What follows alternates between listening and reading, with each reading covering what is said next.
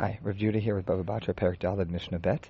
Uh, continuing on the theme of the last Mishnah. Last Mishnah we were talking about spaces that are not included in the sale of a home, namely storage spaces that are not living spaces. So now we continue, lo et bor v'lo et dut, afal pi shekatav lo umka v'ruma. Also not included are, a bor is a, is a cistern, uh, could be a well. It's usually a an underground area that is not cemented or walled up. It's just dug out. A dut is an area that is walled up. It has, it's reinforced. It's cemented, so it could be underground with uh, with reinforced walls. It could even potentially be something above ground, uh, but again, it's some sort of a water storage space or other space that's reinforced. Um, either way, it's not a living space, so it's not included. Even though you said umka v'ruma, even though you said I'm selling you, you know, the depth and the height. So depth and the height refer to the depth and height of living spaces, not other spaces. B'chazar Acher. Now, what happens when you've sold the house, but you haven't sold the well that's outside, you haven't sold the shed that's outside?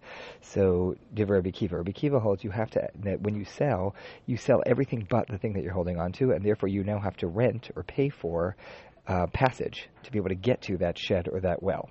Uh, however, Chachamim Omer ein tzarech likachlo terach. The Chachamim hold that when you sell a house and you sell everything with it, but you don't sell the shed or the well, that you also don't sell your rights to access them. In other words, you keep yourself a path.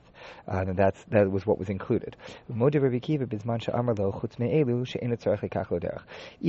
who holds that you would have to buy a path or rent a path, holds that you don't have to do so.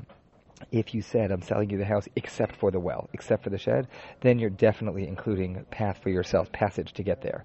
B'chazar Acher, let's go the other way around. Let's say the person who's selling the house isn't selling the house. They're just selling the well, just selling the shed. You own a house. You're selling to someone, uh, you're saying to someone, I'm selling you a well or a shed or, you know, something along those lines, a dut. Uh, so then, Rabbi Akiva Omer ein tzarech likachlo terach. Rabbi Akiva says that, the, that when you're selling, you're selling generously.